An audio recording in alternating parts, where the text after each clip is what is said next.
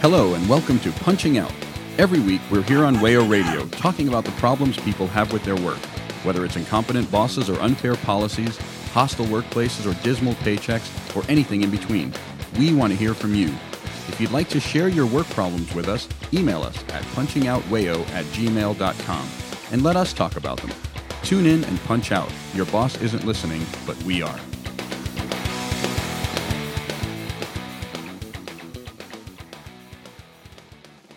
Hello, welcome to Punching Out. I'm Ryan, joined today by Robert. Robert is here because he wanted to talk about his experience working in a call center. Um, some of our listeners will remember that our most recent episode was uh, about Amazon warehouse work and describing the conditions there. And I, I think the way you've described it is there's a level of stress that's very comparable when working at a call center. Is that right? I would imagine so, though I don't have a way to compare because mm-hmm. it was an, a new experience to mm-hmm. me, having come from uh, education as a teacher and construction.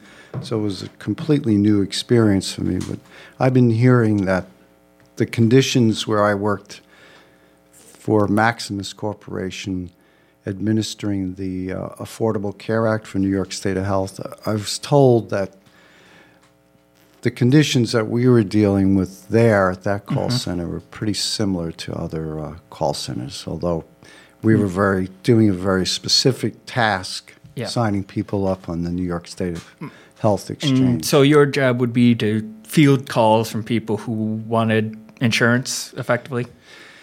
Individuals that needed to get health insurance mm-hmm. and or already had an existing account, we would call it, mm-hmm. through the New York State of Health, and we were either having had to renew their health insurance coverage, is it, it only good for a year, mm-hmm.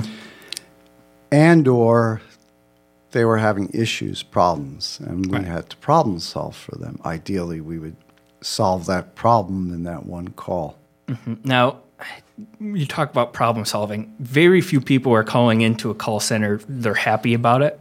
I, I, imagine generally, if you're calling into something, it's because something is going wrong. Did you encounter a lot of, you know, angry callers at all? Is that something? Um, fortunately, I did not, and I, I think at this point it, it, would help to identify exactly what what our task yep. was.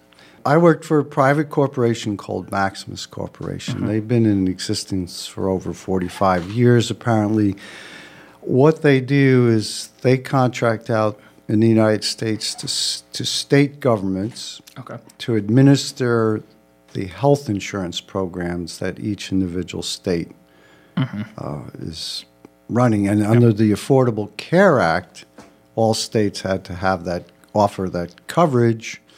So Maximus was contracted to New York, specifically the New York State of Health, mm-hmm.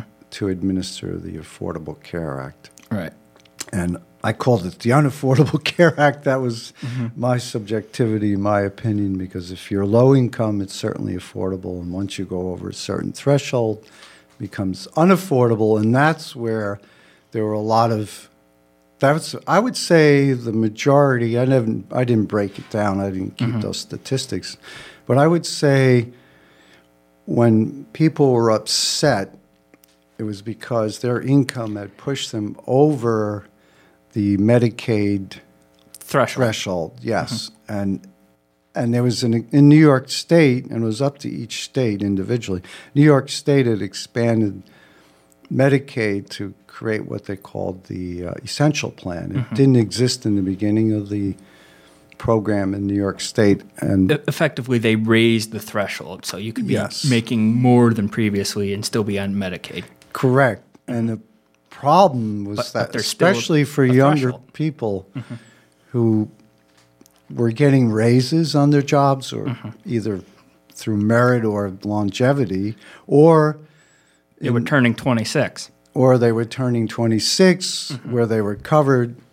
And if they had an income that was above that threshold, they weren't getting free to low cost. Now, health, this, this is something insurance. I just encountered myself. I, I turned 26 in March, so I had to go off my parents' insurance and had to, um, you know, move on to some other plan. And in my case, I I don't make enough to be over that threshold. So I, I was able to get a Medicaid plan. It was sort of simple. I mean, comparatively more complicated than it should have been, but Right. it I didn't have to deal with this added stress of figuring out, you know, budgeting for health insurance, which frankly no one should, but that's a Mm-hmm. Right. matter for another day. Yeah, I was on Medicaid myself when I was unemployed, and uh, in my opinion, it's great coverage. Yeah. So uh, if you're working, try not to go over that threshold. Yeah, yeah. I think for an, um, the expansion of Medicaid, which is in New York State, it's called uh, the Essential Plan. Essential Plan Two, you can. I think your income threshold is about twenty four thousand. Now, um, the uh, ACA, the Affordable Care Act, is like famously complex and complicated. It's you know designed by wonks for wonks in some extent. And like, how much training were you given to know the various ins and outs so that you'd be able to explain this to you know customers? Okay. So the training, the Rochester call center.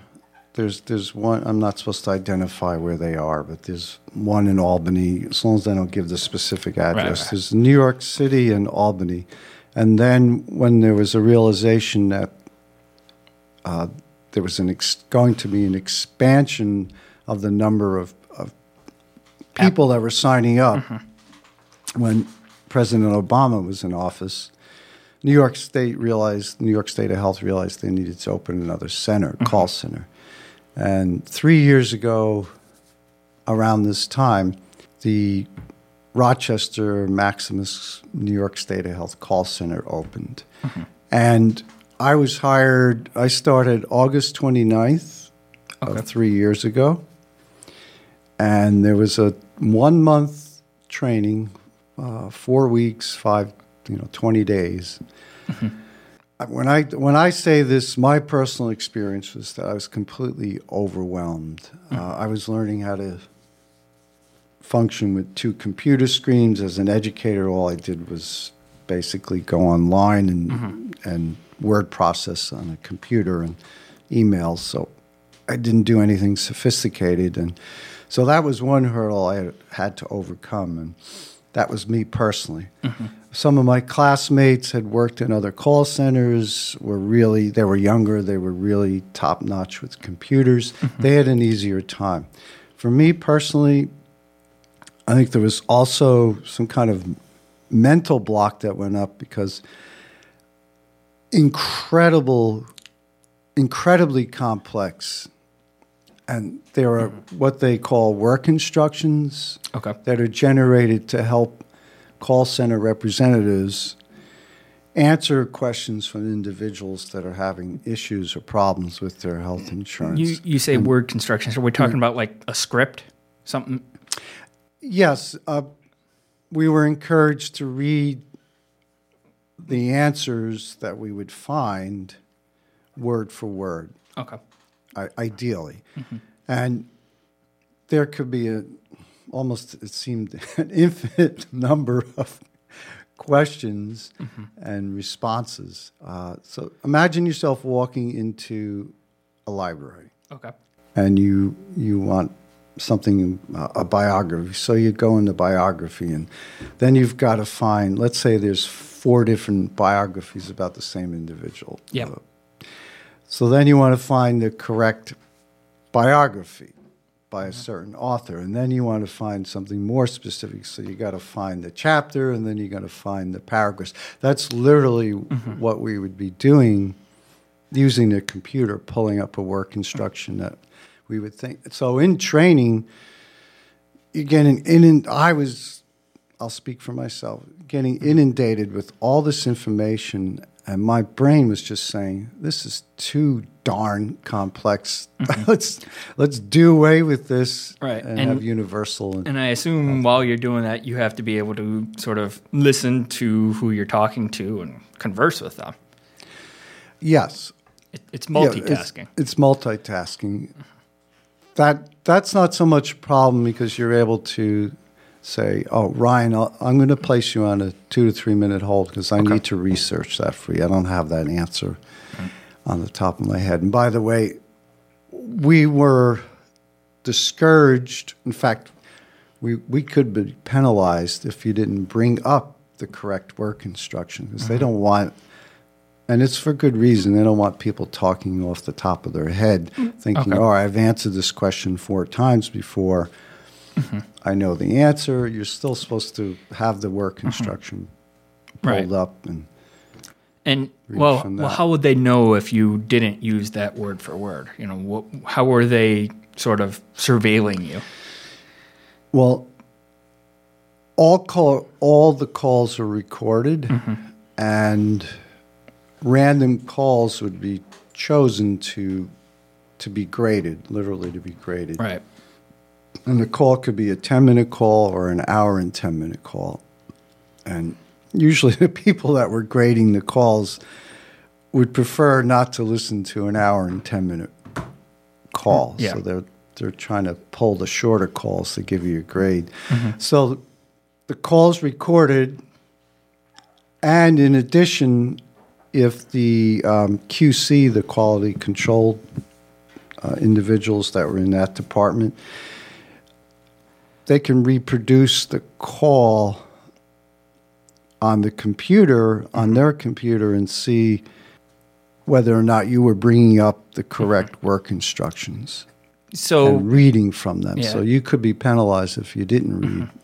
so you you had this feeling of being watched in a sense. You know, Big Brother is. You know, you don't know necessarily if he's watching right now, but it's a possibility. Yes, every you need to approach the the job and the calls as if every call was going to be monitored, and you, want to do as well as you can, and you want to also do the right thing for the Yeah. uh, the clientele. We we didn't call them customers. Uh, I don't even remember. We were supposed to reference them as not clients, I've been um consumers. Okay. Consumers, because you were literally consuming healthcare. health Yeah. insurance and health care.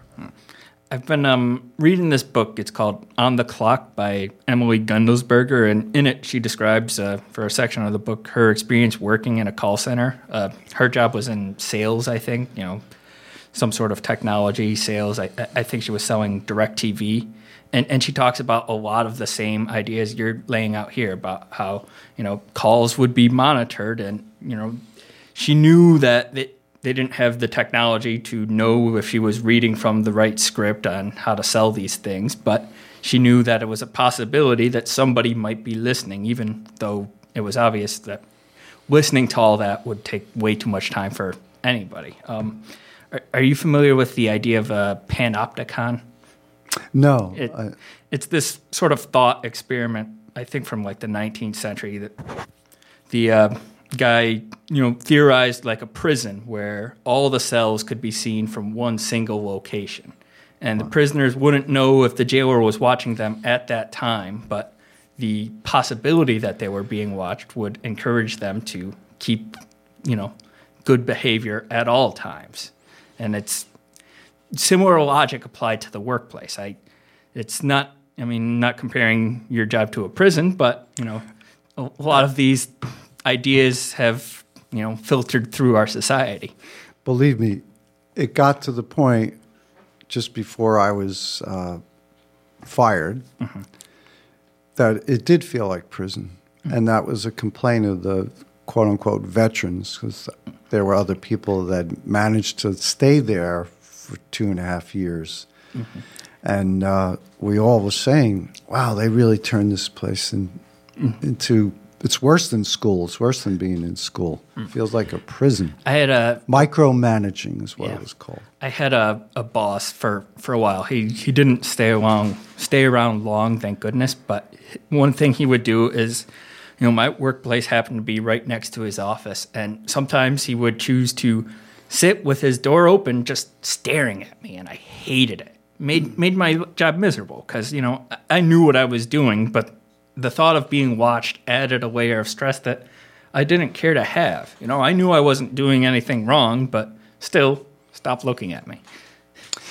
Yes. Um, the way that call center was structured is that we had um, the management was such that there were above the CS threes. Those we were the grunts taking the calls from the consumers who would call in and say, you know, I need to get my Medicaid renewed, or uh, um, I'm looking for health insurance. Can you help me out? Uh, I've gone online. The the uh, website's not user friendly. Mm-hmm.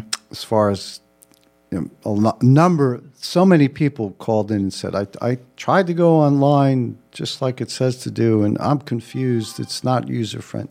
The team leads mm-hmm. would be there ostensibly to help you if you were on a call and you were attempting to find the answer to the individual's question or issue, problem. You were attempting to find it through the work instruction. If you weren't positive that you had the right work instruction, you could raise what we call the toast. It's a placard. Mm-hmm. And the team leads would come over and hopefully they would help you and you'd get you on the right path. Or maybe you just needed reassurance that that the answer you were the work instruction answer that you were reading from is the correct response. Mm-hmm. So they they the team leads were floating and that's what they were supposed to do. They mm-hmm. were supposed to be walking in the area that they were helping their team lead, right. their team. And if they wanted to, they could say, you know, you know, you're not supposed to be eating at your desk. I'm telling our supervisor because mm-hmm. the team would have a each team would have a supervisor. That was the next layer of management, if you will. And the supervisors were often buried in their computers and keyboards doing whatever they had to do.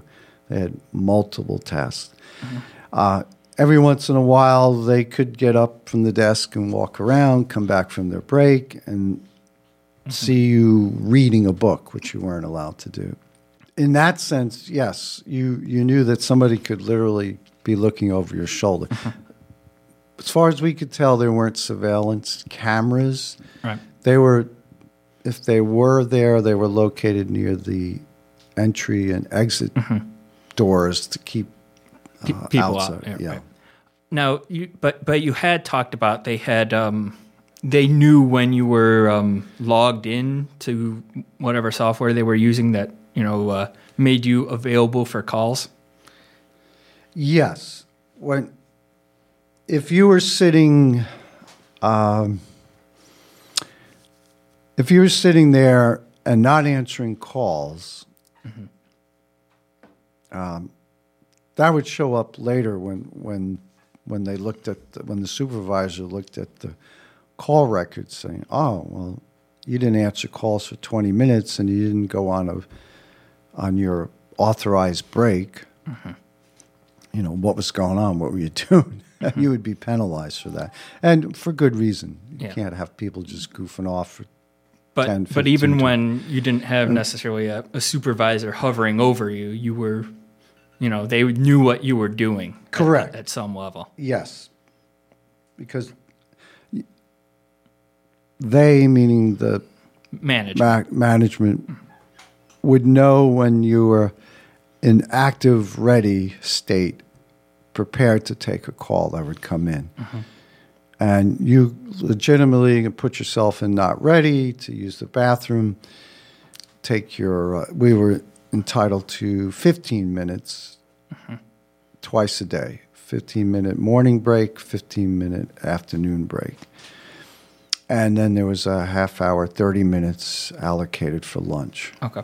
And you were supposed to take, ideally, take your breaks and lunch when you're assigned them by workforce management. However, obviously, if you're on a call, you're not going to tell the consumer, the individual, oh, you know, it's my lunch break. Uh, mm-hmm. Call back. right, right, right, That's a bozo no no. Mm-hmm.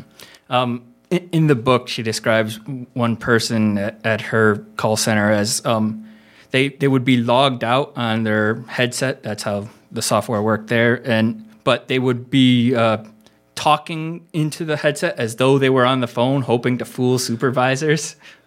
you know, just spending hours, you know, not actually answering calls, but trying to look as though they were, which I, I found to be a, a funny anecdote. yeah, I don't, anyone that was doing that for any length of time at Maximus mm-hmm. would be fired, and I would say that's a legitimate reason. You can't be on a construction job right. hanging out smoking a cigarette when you're supposed to be framing mm-hmm. walls or right. putting uh, up sheetrock. We're going to take a little break here, but we'll be back after this. Okay.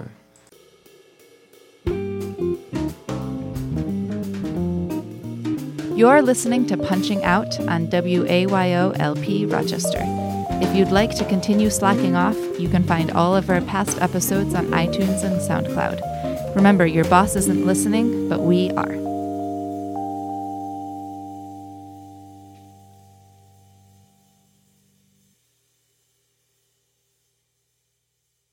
Welcome back to Punching Out. I'm Ryan, joined still by Robert. We've been talking about Robert's experience working at a call center, and there was something you said at um, during the last segment that stood out to me, which is that there were a few veterans at this call center, people who've been working there a couple of years, and it strikes me that, given what you told me before, that you know working there for multiple years is sort of the exception to the rule this is a place with a lot of turnover. Am I right about that? You are correct about that. Tremendous turnover.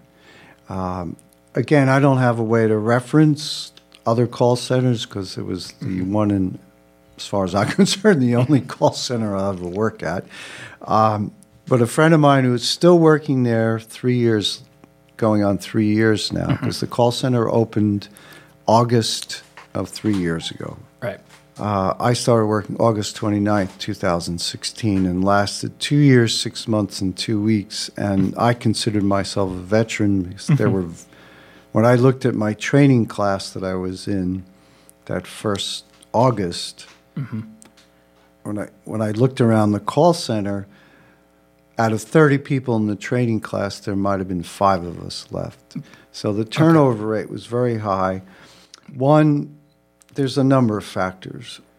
One is that for a number of people, it may have been a, the younger people in particular, it was an entry level job, mm-hmm.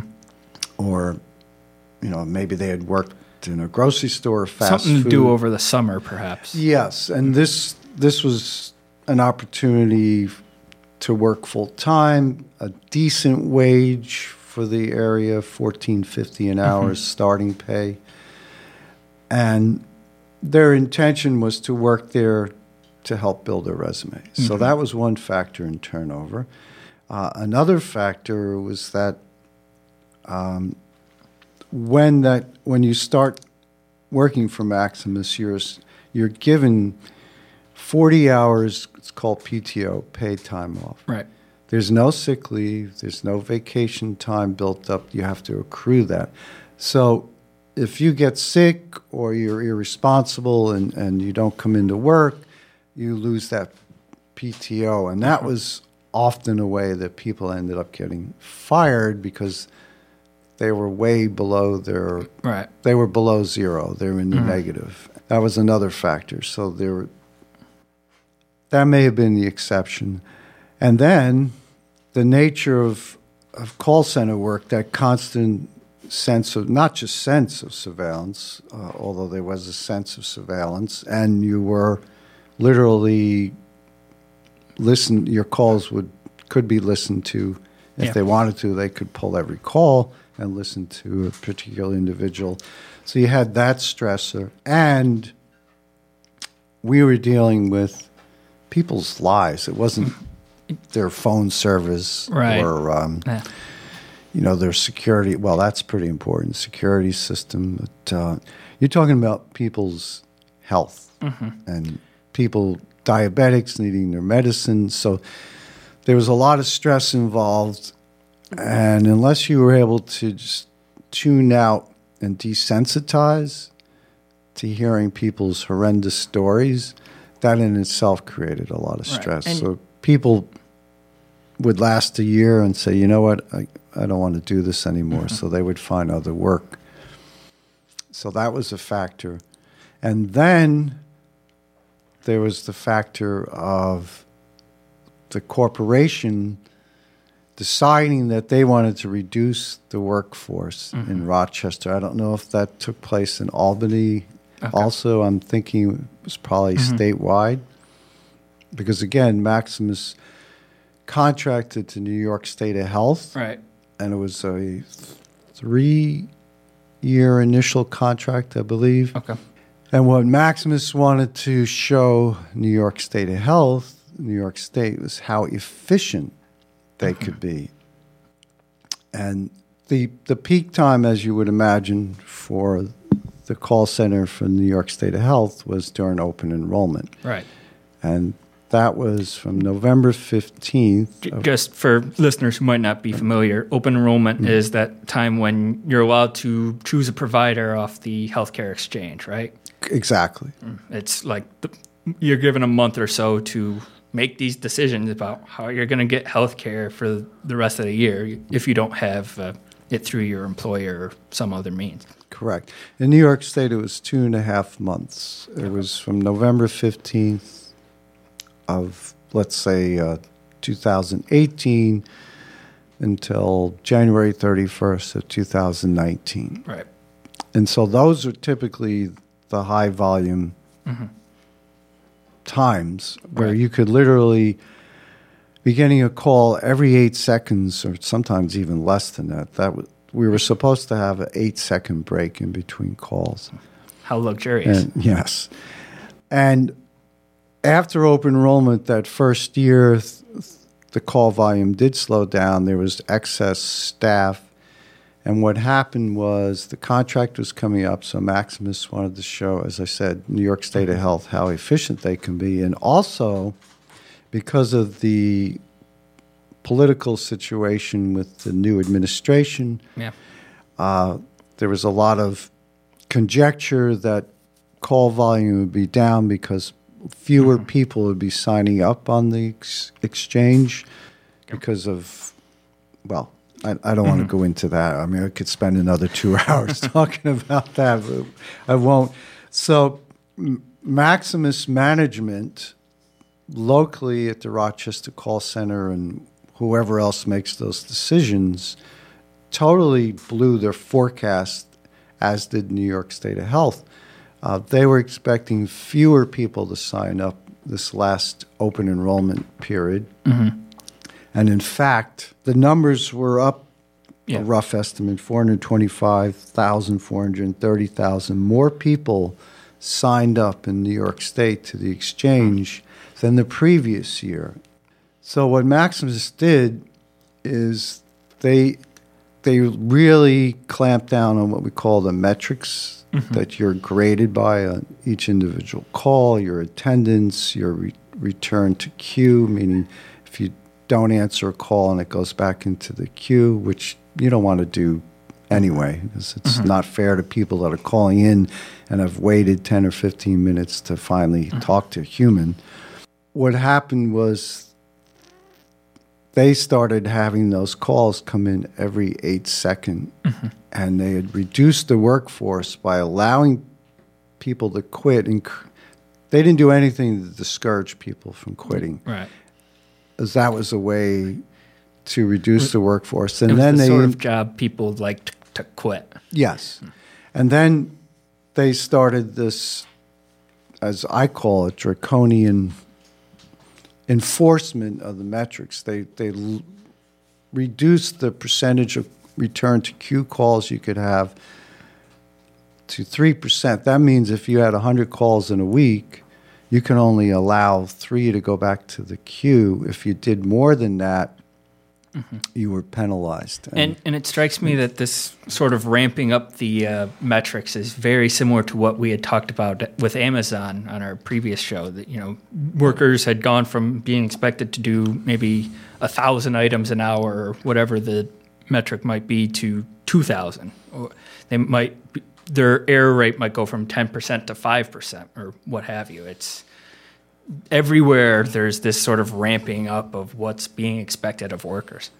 Yes, and uh, being a student of history, I used to teach history in New York City, in the Bronx, and being a lifelong political activist, I was quite aware of what we would traditionally call in the industrial manufacturing speed up. Yep, yep. And I would talk to my colleagues about it. Some of them paid attention and listened to that, Mm-hmm. and others kind of their eyes just glazed over because they had no frame of reference. Mm-hmm. uh, if you're working in a air conditioning fa- a factory that produces air conditions, it would be as if you had to turn out the workforce had to turn out a thousand air conditioners a week with 300 employees uh, manufacture you know actually doing the building and then all of a sudden your workforce is reduced by two-thirds so you got 100 people trying to produce the same amount. same amount if not more that's called speed up And, historically, there were workers who pushed back against that. You know? correct I mean, going all the way back to the the Luddites, who famously were against the uh, mechanization of their jobs. That at, at the like the very first factories, you know, the pace of work became more than these people wanted to bear, and and now, I mean, we associate the term Luddite with somebody who is anti-technology, anti, you know, progress, but the, the Luddites had reasons for their opposition to technology and the machinery they encountered. Uh, because it was oppressing human beings mm-hmm. It, exploiting human it- beings to the it max became a matter of people being made to keep up with the pace of the machine rather Exactly. than the machine helping people get things done. Exactly, assembly line work, and that's really what it's. The place got turned into what I would call a sweatshop. Hmm. It became sweatshop conditions because when you're sitting at your desk day after day, hour after hour, getting calls every eight seconds or less for months on a time, you're going to burn out. Mm-hmm. Yeah, it- You're going to burn out. I don't. I don't know how any company expects people to do that. So for me to be there two years and six months and two weeks, I was it's a feat of endurance.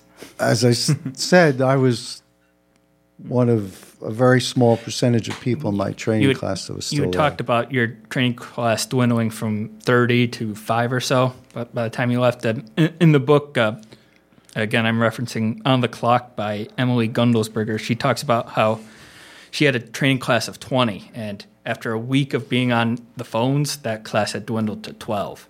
You know, there were people who just couldn't handle being on the phones all day, you know, dealing with, in her case, angry customers to AT&T and you know, right. but it, it's a pace of work that stresses a lot of people out at, at the very minimum. Mm-hmm. Exactly. You know, if you weren't, and physically, it's probably the unhealthiest thing I've ever done, aside from commute from where I lived into the Sit, city. sitting that length of time. Like sitting that length of time, I had I chose to be on a, a four day shift where I'd work four nine hours, have Friday off, and work half a day Saturday. 'Cause the- mm-hmm. and you're sitting there, aside from your breaks, for nine hours. When the call volume was intense, as it was the last three and a half months that I worked, uh, know, Dec- Around open December, enrollment. January, February. particular. March. Yeah, the the call volume, and that was another thing that Maximus totally blew. That because they didn't hire enough people to replenish the workforce. After open enrollment ended January 31st of 2019, we were still getting pounded with call after call after call all through February and even the last day that I worked, the call volume was high. In fact, they started instituting a, um, a critical day, they would call it. During open enrollment, there were critical days that you weren't, if you took the day off, you would be mm-hmm. penalized 18 hours instead of nine. So if you Oh, took a oh, oh day, wow. if you took a critical, for example, me, I had the nine hour shift. If I mm-hmm. took a critical day off, I would be, I would lose 18 hours of PTO, paid time off. And it got to the point where Mondays there were so many consumers, individuals calling in that our the queue, the waiting list was up to over 1,200 people, 1,300 people on a Monday morning, which is typically even during the slower periods, not open enrollment, a lot of people would call in Monday morning because mm. they didn't want to deal with it over the weekend. They're calling in Monday, figure, let me get this out of the way, the beginning of my work week or whatever. Mm-hmm. Mm. And the company instituted this policy where you couldn't even take a Monday off because the call volume was so high. And this is post open enrollment. Yeah. So for another six weeks, we were subjected to that constant. And I, It's I a just said, barrage. enough, enough is enough. Yeah. Um, now, my workplace is somewhere where you know we can't take holidays off. It's it's open twenty four seven, and so every holiday comes around, there there will be a little sign by the you know punch clock, by the time clock rather, uh, saying you know if you call in on a holiday or the day before, you know that's subject to termination. You know, so there's this isn't necessarily unique to your workplace. You know, there, Correct. you know, this is something that a lot of people deal with. I'm curious, you, you talked about people calling in Monday morning. Did you ever get the sense that the people were calling in from their jobs? That you were talking to somebody who was, you know, calling you from work? Oh, yes. Yes. There were people that would call in and say, well, I'm on my lunch break. And I said, well, I- hopefully this will go quickly. I don't know the nature of your issue. If you're just mm-hmm. re signing up for the same program, it should be pretty quick. It, you talk about calls going quickly. About how long would these last typically? Well, one of them, when I first came out of the training, mm-hmm. I was told, and I was told in training, that we want to emphasize quality. And then once I got on the floor, as they called it, answering calls, my supervisor, my first supervisor, stressed to me, we want to have quality calls. We're not concerned about the length of the call. If it takes you an hour, it takes you an hour. And, and that's it take- different from some call centers. that is correct. We weren't on a, a time limit. However, towards the end of my time working there, I had a meeting with the manager to go over my metrics, and he said, You're spending too much time on each call. Now, part of that was my, um, not fight back, but my own individual protest about the call you were uh, doing slowdown in response slow to down. speed Yes. Yep. which was, from my understanding, a, co- a common tactic Yeah. of Mm-hmm. industrial workers. They would instead of speed up, they would slow down Mm-hmm. and to protest the working conditions. Yeah.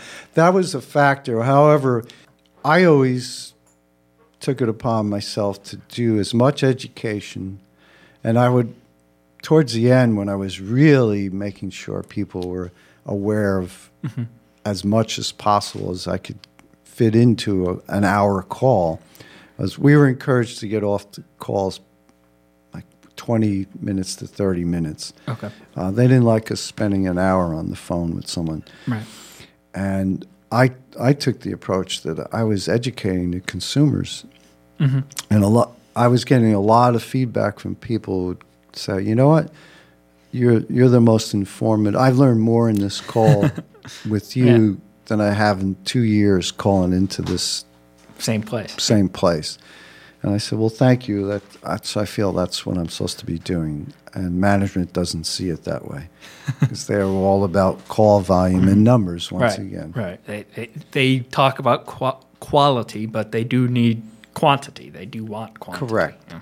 And I, I wasn't striking the balance as far as they were concerned. Mm-hmm.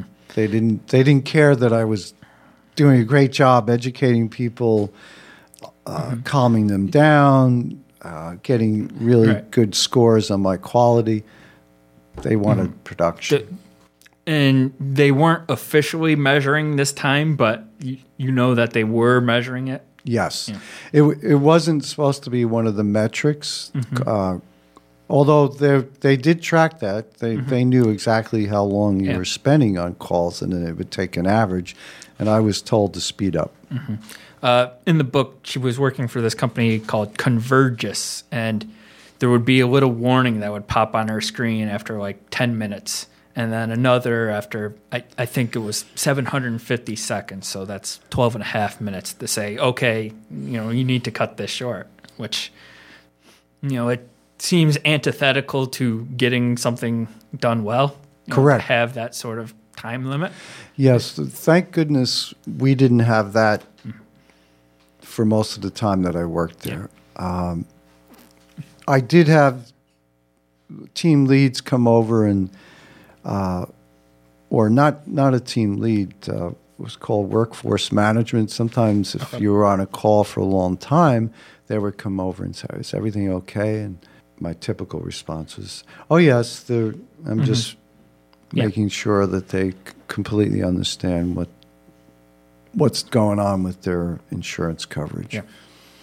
So yeah, they would they would come around if you were on a call for what they d- decided was an excessively long call. So, so you became very aware that they were tracking this sort of thing. Yes, mm-hmm. and they they really started to when they had reduced the workforce. that's when they Started doing that. yeah. really started doing that, and it was as far as I'm concerned, it was about maximizing their profits. Right. And mm-hmm. they realized, oh look, look, we're still you know we still have this contract with New York State of Health, and we're doing this amount of work with two thirds less. of the work, Even though people are disgruntled and angry and upset, and mm-hmm. we would have team meetings, and you know people would talk about the call volume, the incessant call volume. So in some ways, we didn't have to deal with those onerous conditions of, you know, something popping up on your screen. Mm-hmm. Although we could, we knew on our phone there was a little clock that would tell how many minutes you were on the call. So we had a way of gauging that. Okay. But it wasn't a warning sign like mm-hmm. you're on this call for too long. Mm-hmm. Uh, speaking of the clock, I see it's time for a break. We'll we'll be right back.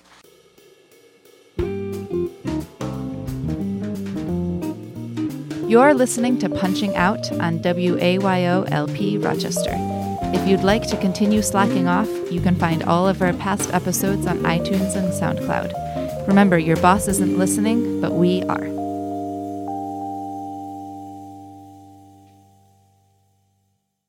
Welcome back to Punching Out. I'm Ryan. We've been talking uh, with Robert here for the past 40 minutes about his experience working at a call center for this company, Maximus, that was helping to handle the customer service end of the Affordable Care Act and all the complications that go with that.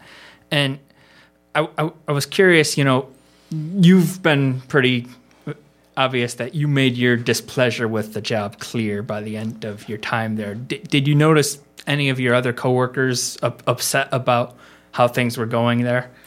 Yes, the morale had dropped tremendously. We went f- from one extreme to the other. Uh, there was two lacks at the beginning. There were, we were, I could say, objectively that we were overstaffed based on the downtime in between calls, and then as attrition started to happen and and the corporation decided to f- to fire people. They were doing everything they could. In fact, my next to last supervisor said, "Hey, hey, Bob, make sure that if you're complaining about the job, you don't do it when there's a supervisor or a manager mm-hmm. around because they they won't hesitate to fire you in a heartbeat. Yeah. They're looking to get rid of people, so they're not stopping people from quitting. They're and they're going out of the way to get rid of people. They're looking to make cuts.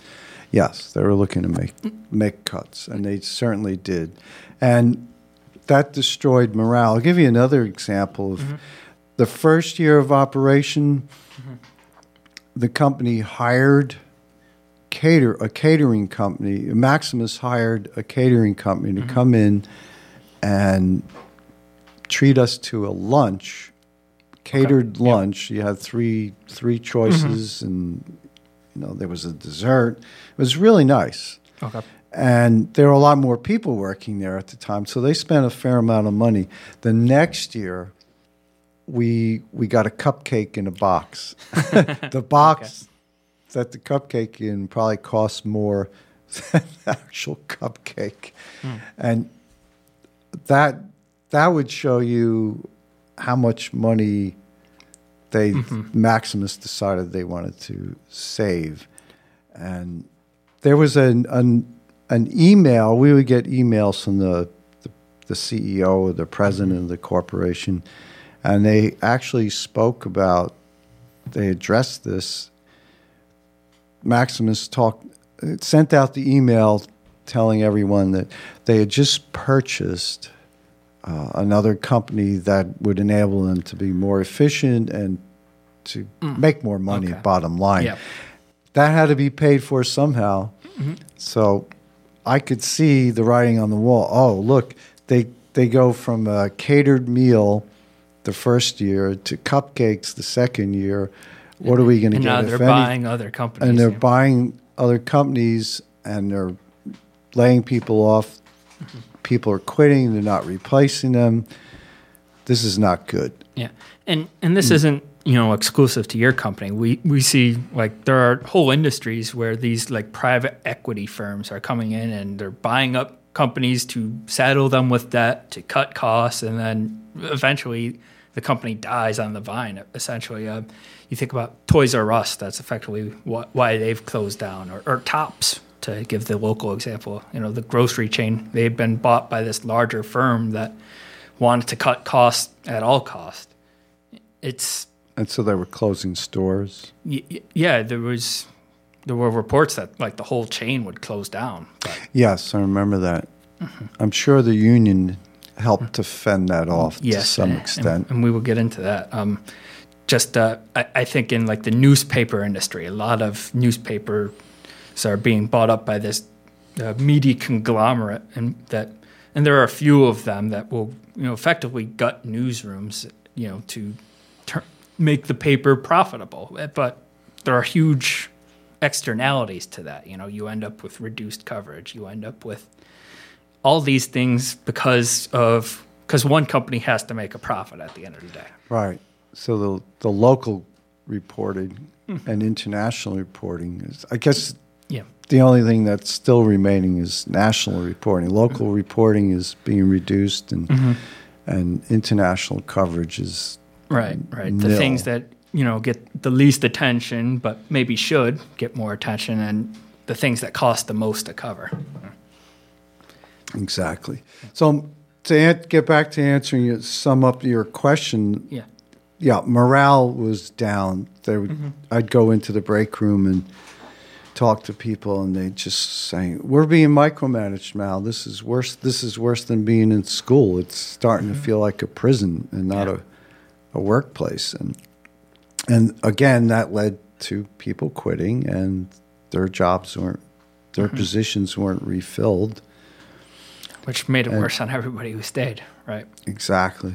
So morale was really down, and um, you know, I wouldn't recommend anyone work there. And and you had talked about how like it was especially bad among the people who had been there a while because they knew that it had been better in the past. They had experienced the speed up. Did did you feel that maybe some of the newer workers there they didn't know what to compare it to and maybe were I I didn't really get to talk to mm-hmm. too many of the newer employees, although people had been Well- there for about a year. what you're describing? There weren't a lot of newer employees because Yes. they were too busy firing and not hiring. Hmm. That's correct. However, the, I believe it was pretty universal across the board that the call volume during that last open enrollment was just so oppressive mm-hmm. that anyone and everyone who was working there answering the phone calls, the CS3s, mm-hmm. and even the CS4s, because they had to. Wait, what are Help. those acronyms? Just Oh, the CS3 is the category or or title that was given to people that, like myself, that were actually answering the calls from consumers, from individuals, and Okay. getting people signed up or helping people with their issues with health insurance. You. And then the next level up was the CS4. They were the team leads. And depending on how conscientious they were, they Mm-hmm. could be very busy or not so busy. You know, Got- they were, got like in any envir- work environment, you're going to have people that are conscientious and, and good at what they do and not slacking off, and others that are. But when you're on the, and when you're on the phone answering the calls, you really couldn't slack off without uh, serious repercussions.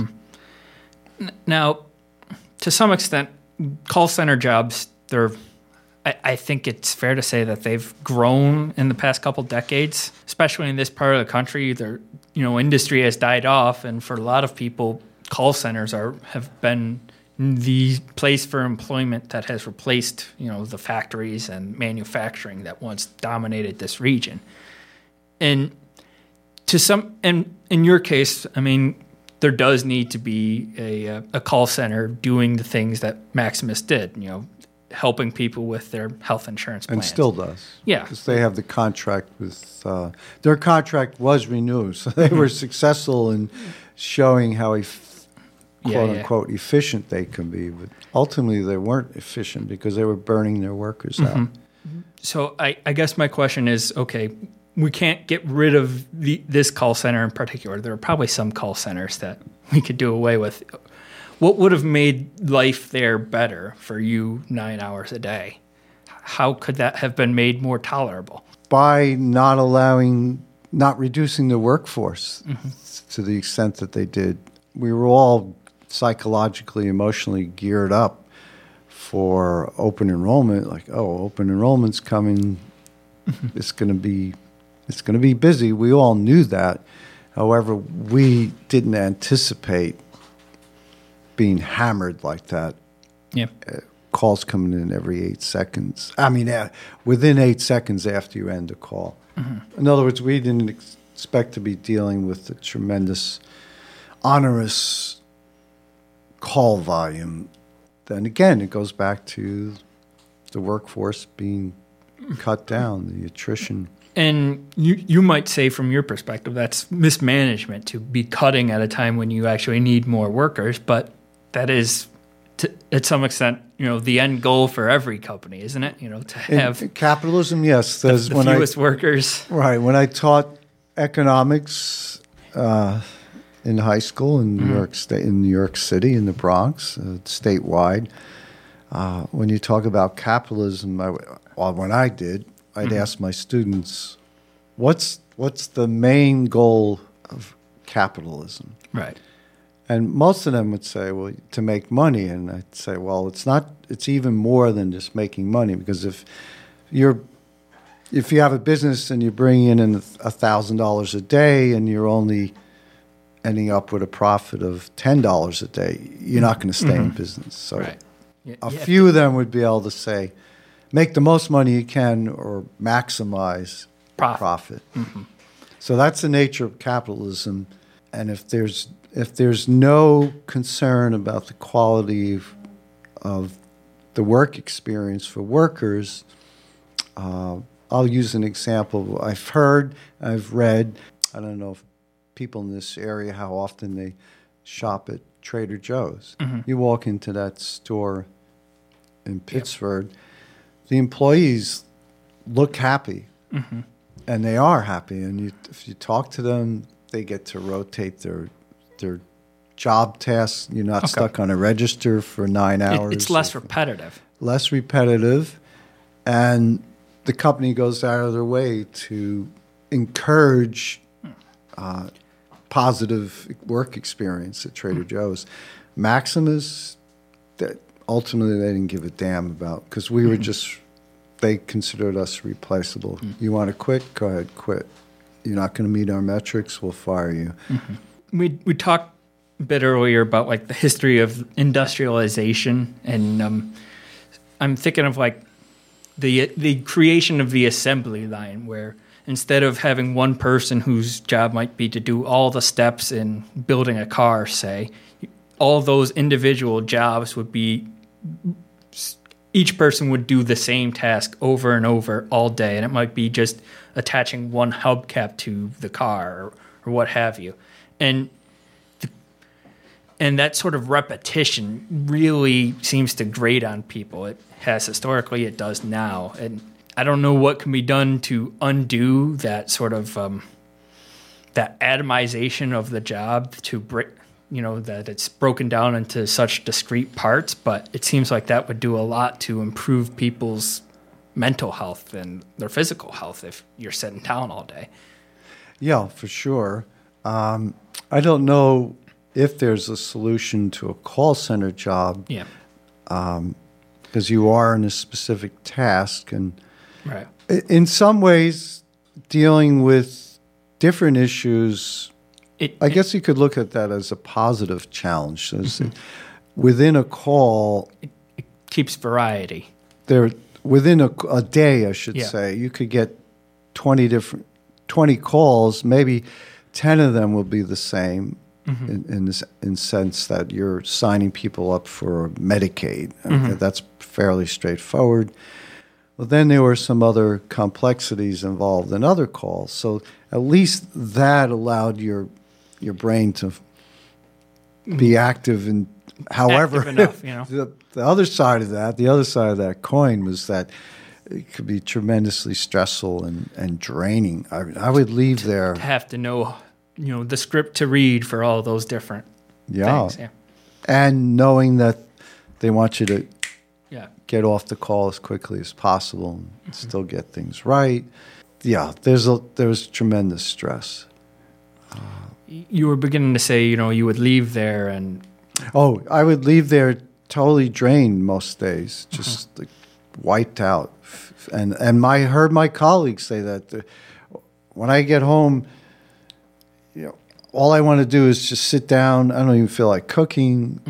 I just want to veg out, zone out. And what age were your colleagues? Just out of curiosity. Were, They would range in age from I would say twenty to um, 6 60s. I was one of the older employees answering the phones. it, Uh, it just strikes me that this is the sort of thing, you know, that a job that sort of draining would be hard to go home and then have responsibilities like being a parent on top of that. You know. oh yeah, there are there are a fair number of single moms there. Um, yeah, that would. I can't imagine being in that situation where mm-hmm. I'd- I have to come home and pick up the kids, childcare or a Yeah. relative, and then cook dinner, get the kids to I, bed. I guess the, the point I'm getting at is, you know, these sorts of stresses of the workplace, they aren't limited to the workplace. They follow people at, in their home lives, you know, throughout the day, you know. You know, having to wake up early even, it's Right. o- over a long enough period of time that has effects on people. and not positive. Yeah, yeah. That's why I loved having Fridays off. It made sense to me. You get that break at the end of the week, and you get to do all the. I would do all my chores and business on that Friday. Make appointments, doctor's appointments, mm-hmm. auto repairs, and I don't know how people had five day a week. They were on the f- five days, eight hour shifts.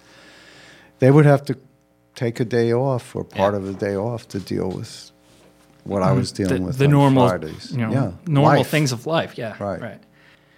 And just to change the subject a little bit, I I'm thinking about you know your task of explaining this complicated health law.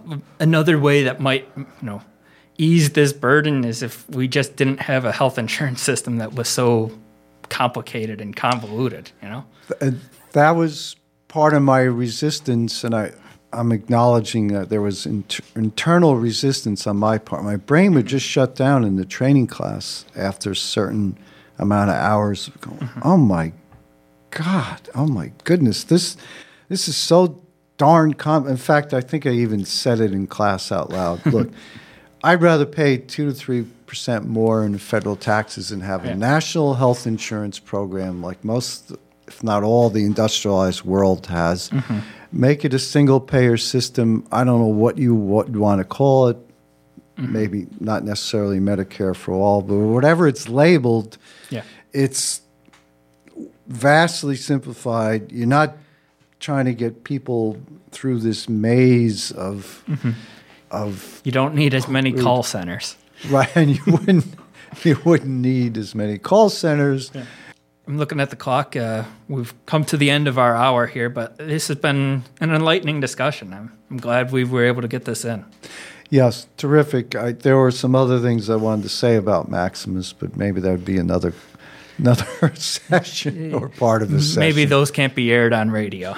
Yeah, probably not. Uh, for this week, I'm Ryan. This is Robert speaking again. Obviously, it's been a pleasure here mm. Working with you, Ryan, and mm. I'm glad I was able to address yep. my experience at a call center and mm. specifically at Maximus. This was Punching Out.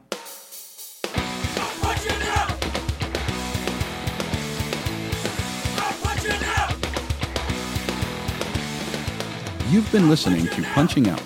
You can find us on Facebook and on Twitter at Punching Out Wayo. Email us your work stories, complaints, and struggles to punchingoutwayo at gmail.com. Punching Out is a project of the Punching Out Collective. Our producer is Ryan Brister. Music for Punching Out is provided by Ariel Cruz. Tune in next week for more Punching Out, and remember, your boss isn't listening, but we are.